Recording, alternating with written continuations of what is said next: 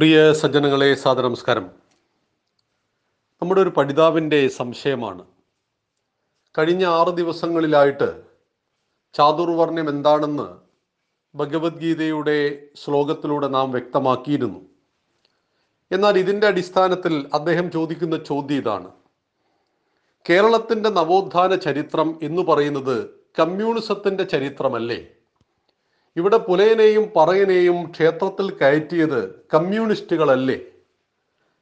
ഹിന്ദുക്കൾ ജാതീയപരമായി തമ്മിലടിച്ച് നിന്ന കാലഘട്ടത്തിൽ അവിടെ അടിസ്ഥാന വർഗത്തിൻ്റെ ഇടയിൽ പ്രവർത്തിച്ച് അവർക്ക് സ്വാതന്ത്ര്യവും സമത്വവും നേടിക്കൊടുത്തത് ഞങ്ങളല്ലേ എന്ന ചോദ്യം കുറച്ചു കാലങ്ങളായിട്ട് നമ്മുടെ സമാജത്തിൽ ചോദിക്കുന്നൊരു ചോദ്യമാണ്. പലരും ഇത് ശരിയാണെന്ന് ധരിക്കുന്നുമുണ്ട്, അഥവാ തെറ്റിദ്ധരിക്കുന്നുമുണ്ട്. കേരളത്തിൻ്റെ നവോത്ഥാന ചരിത്രം കമ്മ്യൂണിസ്റ്റ് പാർട്ടിയുടെ ചരിത്രമാണോ? ഒരിക്കലുമല്ല. കാരണം നവോത്ഥാന സമരങ്ങളിൽ പലതും നടന്നത് തൊള്ളായിരത്തി നാൽപ്പതുകൾക്ക് മുമ്പിലാണ്. തൊള്ളായിരത്തി നാൽപ്പതിന് ശേഷം പറയത്തക്ക അല്ലെങ്കിൽ ചരിത്രത്തിൽ രേഖപ്പെടുത്തിയ മഹത്തായ സമരങ്ങളൊന്നും നടന്നിട്ടുമില്ല. തൊള്ളായിരത്തി മുപ്പത്തി ഒമ്പതിൽ പിണറായിയിലെ പാറപ്പുറത്താണ് ഇന്ത്യൻ കമ്മ്യൂണിസ്റ്റ് പാർട്ടിയുടെ കേരള ഘടകം രൂപീകരിക്കുന്നത്. ആയിരത്തി തൊള്ളായിരത്തി ഇരുപതിൽ താഷ്കണ്ടിലാണ് ഇന്ത്യൻ കമ്മ്യൂണിസ്റ്റ് പാർട്ടി രൂപീകരിക്കപ്പെടുന്നത്.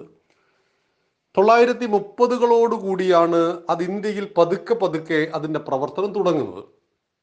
എന്നാൽ ആയിരത്തി തൊള്ളായിരത്തി ഇരുപത്തി നാലിലാണ് വൈക്കം സത്യാഗ്രഹം. വൈക്കം ശിവക്ഷേത്രത്തിൻ്റെ പരിസരത്തുകൂടി പുലയനും പറയനും പോയിക്കൂടാത്തൊരവസ്ഥ ഉണ്ടായപ്പോൾ സമരത്തിന് നേതൃത്വം നൽകിയത് ടി കെ മാധവനായിരുന്നു. അതിൻ്റെ ധാർമ്മിക കാര്യങ്ങളും പിന്തുണയും നിർവഹിച്ചത് ശ്രീനാരായണ ഗുരുദേവനും ചട്ടമ്പി സ്വാമികളും നേരിട്ട് തന്നെയായിരുന്നു. ഈ സമരത്തിനിടയിലേക്കാണ് മഹാത്മാ ഗാന്ധി വരുന്നതും അദ്ദേഹം ഗുരുദേവനെയും ചട്ടമ്പി സ്വാമികളെല്ലാം കാണുന്നതൊക്കെ ചരിത്രത്തിലെ ഈ ഒരു സമരത്തിൻ്റെ സമയത്താണ്. തൊള്ളായിരത്തി ഇരുപത്തിനാലിലെ വൈക്കം സത്യാഗ്രഹത്തിന് നേതൃത്വം നൽകിയത് മിക്കവാറും ഇന്ന് പറയുന്ന സവർണന്മാർ തന്നെയായിരുന്നു. ഒരു സംശയവും വേണ്ട. എല്ലാ ജാതിയിൽപ്പെട്ട ഹിന്ദുക്കളും അതിലുണ്ടായിരുന്നു എന്ന് നമ്മൾ മനസ്സിലാക്കുക. പുലയനെയും പറയനെയും അമ്പലത്തിൽ കയറ്റണമെന്ന് പറഞ്ഞുകൊണ്ട് വിപ്ലവം നടത്തിയത് ഇവിടുത്തെ നമ്പൂരിയും നായരും പുലയനും പറയനും ഈഴവനും എല്ലാം ചേർന്നിട്ട് തന്നെയായിരുന്നു.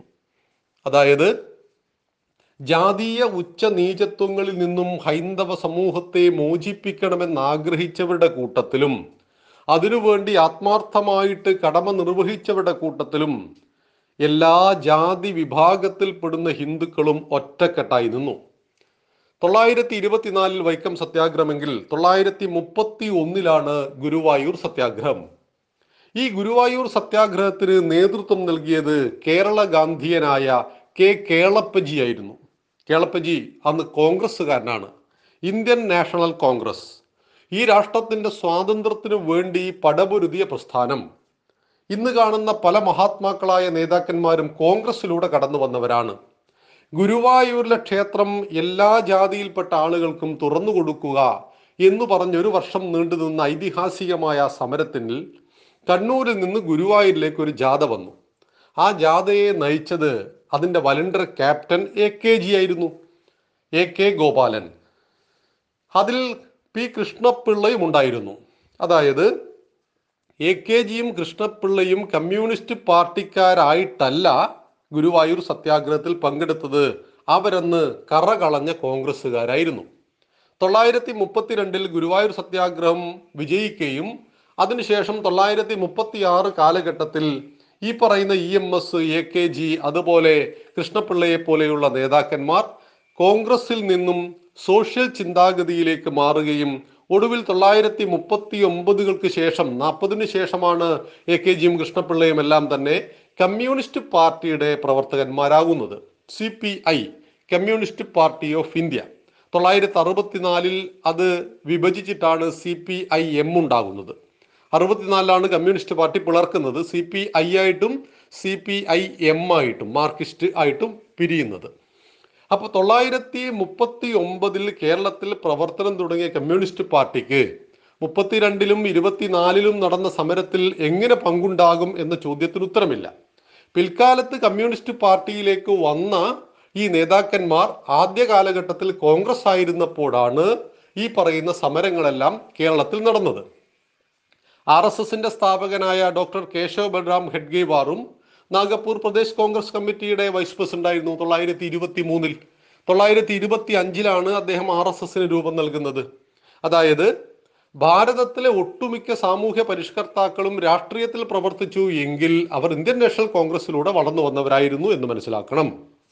ഇവിടെ തൊള്ളായിരത്തി മുപ്പത്തി ആറിലാണ് തിരുവിതാംകൂർ മഹാരാജാവ് ശ്രീ ചിത്ര തിരുനാൾ ബാലരാമവർമ്മ ക്ഷേത്രപ്രവേശന വിളംബരം നടത്തുന്നത്. കേരളത്തിൻ്റെ നവോത്ഥാന ചരിത്രത്തിലെ ഏറ്റവും വലിയ ഒരു നാഴികക്കല്ലാണ് ക്ഷേത്രപ്രവേശന വിളംബരം എന്ന് പറയുന്നത്. ഇത് രാജാവ് നടത്തിയതാണ്. തിരുവിതാംകൂർ ദേശത്തിലെ സകല ക്ഷേത്രങ്ങളും സകല ഹിന്ദുവിനും ജാതി ഭേദമന്യേ സകല ഹിന്ദുവിനും തുറന്നുകൊടുത്ത വിപ്ലവമായിരുന്നു തൊള്ളായിരത്തി മുപ്പത്തിയാറിൽ ക്ഷേത്രപ്രവേശന വിളംബരം എന്ന് മനസ്സിലാക്കുക. തിരുവിതാംകൂർ രാജകുടുംബത്തെ സാന്ദർഭിക വശാൽ നമ്മൾ ഓർക്കുകയും വേണം. ഇന്ന് നമ്മുടെ നാട്ടിലെ പല രാഷ്ട്രീയക്കാരും തിരുവിതാംകൂർ രാജകുടുംബത്തിനെ അവഹേളിക്കുന്നൊക്കെ കാണാം. എന്നാൽ കാര്യം മനസ്സിലാക്കണം, അനന്തപത്മനാഭന്റെ ദാസന്മാരായിട്ട് തിരുവിതാംകൂർ ദേശം ഭരിച്ച മഹാത്മാക്കളായിരുന്നു ഈ രാജകുടുംബം. അവരുടെ കൊട്ടാരത്തിലേക്ക് വന്ന സമ്പത്ത് മുഴുവൻ അവർ അനന്തപത്മനാഭന്റെ കാൽക്കീഴിൽ സമർപ്പിച്ചു. അങ്ങനെയാണ് അവിടുത്തെ ക്ഷേത്രത്തിന്റെ നാല് നിലവറ തുറന്നപ്പോൾ ഇരുപത്തഞ്ച് ലക്ഷം കോടിയുടെ സമ്പത്ത് കണ്ടെത്തിയത്. മനസ്സിലാക്കണം, ഇന്ന് ഈ വിമർശനം ഉന്നയിക്കുന്ന പല നേതാക്കന്മാരുടെയും സമ്പത്ത് വ്യക്തിപരമാണ്. അവർ രാഷ്ട്രീയത്തിൽ നിന്നും പലതും അവരുടെ വീട്ടിലേക്ക് കൊണ്ടുപോയപ്പോൾ വീട്ടിലേക്ക് വന്ന സമ്പത്തിന് മുഴുവൻ നാടിനു വേണ്ടി സമർപ്പിച്ചവരാണ് തിരുവിതാംകൂർ രാജകുടുംബം. അതിനുള്ള ആദരവും ബഹുമാനവും ഇന്നും ആ കുടുംബത്തിന് ഹൈന്ദവ സമൂഹം നൽകുന്നുണ്ട്. രാജഭരണമൊക്കെ അവസാനിച്ചു, ശരി തന്നെ. പക്ഷെ രാജാക്കന്മാരെന്നും തമ്പുരാട്ടിമാരെന്നും നമ്മൾ അവരെ വിളിക്കുന്നത് അവർക്കിന്ന് കിരീടവും ചെങ്കോലും ഉള്ളത് കൊണ്ടല്ല, മറിച്ച് അവർ നന്മ മാത്രം ലക്ഷ്യം വെച്ചുകൊണ്ട് സമാജത്തെ നയിച്ചവരാണ്. ആ രാജാക്കന്മാരുടെ കൂട്ടത്തിൽ നിന്ന് തന്നെയാണ് സാമൂഹ്യ വിപ്ലവത്തിന്റെ പടഹധ്വനിയായ ആയിരത്തി തൊള്ളായിരത്തി മുപ്പത്തി ആറിലെ ക്ഷേത്രപ്രവേശന വിളംബരം ഉണ്ടാകുന്നത് എന്നുകൂടി മനസ്സിലാക്കുക. തുടർന്ന് തിരുവിതാംകൂറിലെ രാജാവിൻ്റെ ഈ പ്രഖ്യാപനത്തെ തുടർന്ന് കൊച്ചിയിൽ നാൽപ്പത്തിരണ്ടിലും കൊച്ചി ദേശത്ത് നാൽപ്പത്തിരണ്ടിലും നാൽപ്പത്തിയാറിൽ മലബാറിലും ഈ പറയുന്ന ക്ഷേത്രപ്രവേശന വിളംബരമുണ്ടായി. ഹിന്ദു രാജാക്കന്മാർ തന്നെയാണ് ഒരു പരിധിവരെ ഇതിന് നേതൃത്വം നൽകിയത്. മറ്റൊരു ഭാഗത്ത് സാംസ്കാരിക അവബോധം സൃഷ്ടിക്കുവാൻ നമ്മുടെ ആചാര്യന്മാരും പരിശ്രമിച്ചു. അവരുണ്ടാക്കിയ ഒരു അടിത്തറ ശ്രീനാരായണ ഗുരുദേവനും ചട്ടമ്പി സ്വാമികളും അയ്യങ്കാളിയും മന്നത്തുപത്മനാഭനും ടി കെ മാധവനും പണ്ഡിത് കറുപ്പനും ആർ ശങ്കറും കുമാരനാശാനും ഡോക്ടർ പൽപ്പവും സഹോദരൻ അയ്യപ്പനും ഇങ്ങനെ എണ്ണിയാലൊടുങ്ങാത്ത സാമൂഹ്യ പരിഷ്കർത്താക്കൾ, നവോത്ഥാന നായകന്മാർ, സന്യാസിമാർ എല്ലാവരും ഹിന്ദുവിൻ്റെ ജാതീയത, തൊട്ടുകൂടായ്മ, തീണ്ടിക്കൂടായ്മ പരിഹരിക്കുവാൻ വേണ്ടി കർമ്മക്ഷേത്രത്തിലേക്ക് ഇറങ്ങി. അവർ ഓരോ ജനവിഭാഗങ്ങൾക്കിടയിൽ പ്രവർത്തിച്ചു. അയ്യങ്കാളി ഒരു വിഭാഗത്തിനിടയിൽ പ്രവർത്തിച്ചു, ചട്ടമ്പി സ്വാമികൾ മറ്റൊരു വിഭാഗത്തിനിടയിൽ പ്രവർത്തിച്ചു. അങ്ങനെ പല വിഭാഗങ്ങൾക്കിടയിലും പ്രവർത്തിച്ച് അവരുടെ എല്ലാം ഹൃദയത്തിലേക്ക് ജാതിക്കതീതമായ ഹിന്ദുത്വ ബോധത്തെ സൃഷ്ടിച്ചു. ആ ഹിന്ദുത്വ ബോധത്തിൽ നിന്നാണ് ഗുരുവായൂർ സത്യാഗ്രഹം വിജയിക്കുന്നത്. ആ ഹിന്ദുത്വ ബോധത്തിൽ നിന്നാണ് വൈക്കം സത്യാഗ്രഹം വിജയിക്കുന്നത്. ആ ഹിന്ദുത്വ ബോധത്തിൻ്റെ അടിസ്ഥാനത്തിലാണ് ക്ഷേത്രപ്രവേശന വിളംബരമുണ്ടാകുന്നത്. അന്ത്യജൻ അഗ്രജൻ ഇല്ലിവിടെ, വർഗം വർണ്ണം അരുതിവിടെ, സകലരും അമ്മയ്ക്കോമന മക്കൾ, ബന്ധുക്കൾ നാം ഒന്നാണേ എന്ന് പറയുന്ന ആ മഹത്തായ ദർശനത്തിലേക്ക് ഹൈന്ദവ സമൂഹത്തെ ഉണർത്തി. അല്ലെങ്കിൽ നാം പഴയതിലേക്ക് തിരിച്ചു നടന്നു. ഏതാണ് പഴയത്? ഭാരതത്തിൻ്റെ തനതായ സ്വരൂപം, ജാതിയില്ലാത്ത പുലയന്റെയും പറയന്റെയും നായരുടെയും നമ്പൂരിയുടെയും മക്കളെല്ലാം സമന്മാരാണ് എന്ന് കണ്ട ഒരു ദർശനം. മുക്കുവന്റെ മകന് വേദങ്ങളെ വിന്യസിക്കുവാൻ സ്വാതന്ത്ര്യമുണ്ടായിരുന്ന രാഷ്ട്രം. വ്യാസോച്ഛിഷ്ടം ജഗൽ സർവം എന്നാണ്. വേദങ്ങളെ നാലായി വ്യസിച്ചവൻ വേദവ്യാസൻ, കൃഷ്ണദ്വൈപായനൻ എന്നാണ് പേര്. അദ്ദേഹത്തിന്റെ അച്ഛൻ്റെ പേര് പരാശരൻ, അമ്മയുടെ പേര് സത്യവതി. സത്യവതി എന്ന മുക്കുവ സ്ത്രീയുടെ മകനായ കൃഷ്ണദ്വൈപായനൻ എന്ന വേദവ്യാസൻ ജനിച്ച നാട്. കാട്ടാളനായിരുന്നു രത്നാകരൻ, ആദിവാസി സ്ത്രീയുടെ മകനായിരുന്നു. ആദികാവ്യമായ രാമായണം രചിച്ച വാൽമീകി മഹർഷി, രത്നാകരൻ വാൽമീകിയായ നാട്. ഇനി സാക്ഷാൽ ഗുരുവായൂരപ്പൻ ശ്രീകൃഷ്ണൻ ഇന്ന് ഒ ബി സിയിലാണ്, യാദവകുല വംശജൻ. എവിടെയാണ് ഭാരതത്തിൻ്റെ ഇതിഹാസങ്ങളിൽ ജാതിയെയും തൊട്ടുകൂടായ്മയും തീണ്ടിക്കൂടായ്മയും ഉണ്ടായിരുന്നത് എന്ന് നോക്കുക. ഭാരതത്തിൻ്റെ തനതായ സംസ്കാരത്തിൽ ഈ പറയുന്ന ജാതി മേൽക്കോയ്മയ്ക്ക് യാതൊരു സ്ഥാനവും ഉണ്ടായിരുന്നില്ല എന്ന് മനസ്സിലാക്കുക. നേരത്തെ സൂചിപ്പിച്ചതുപോലെ ഒരു മഹത്തായ ദർശനത്തെ ആയിരക്കണക്കിന് വർഷങ്ങളായിട്ട് തലമുറകൾ തലമുറകൾ കൈമാറി വന്നപ്പോൾ ഉണ്ടായ അപജയമായിരുന്നു അത്. അത് കേരളത്തിൽ വളരെ രൂക്ഷമായിരുന്നു. തൊട്ടുകൂടാത്ത പുലയനും പറയനും മാമോദിസമുക്കി ക്രിസ്ത്യാനിയോ സുന്നത്ത് നടത്തി മുസ്ലിമോ ആയാൽ അവനെ ശ്രേഷ്ഠകരമായി സ്വീകരിക്കുന്ന ഒരു സംവിധാനവും ഉണ്ടായിരുന്നു ഈ കേരളത്തിൽ. അതുകൊണ്ടാണ് വിവേകാനന്ദ സ്വാമികൾ കേരളത്തെ ഭ്രാന്താലയം എന്ന് വിളിച്ചത്. അല്ലാതെ അന്ന് ഉത്തരേന്ത്യയിൽ ജാതീയത ഇല്ലാത്തത് കൊണ്ടല്ല. വിവേകാനന്ദ സ്വാമികൾ ജനിച്ചത് കൽക്കത്തയിലാണ്. കൽക്കത്തയിലും നല്ല ജാതിയത അന്നുണ്ടായിരുന്നു. പക്ഷേ തൊട്ടുകൂടാത്ത ജാതിക്കാരൻ മതം മാറിയിട്ട് ക്രിസ്ത്യാനിയോ മുസ്ലിമോ ആയാൽ അവനെ അവിടുത്തെ നമ്പൂരിയുടെ വീട്ടിലെ കാര്യസ്ഥനാക്കുന്ന പരിപാടി ഈ കേരളത്തിൽ മാത്രമേ ഉണ്ടായിരുന്നുള്ളൂ.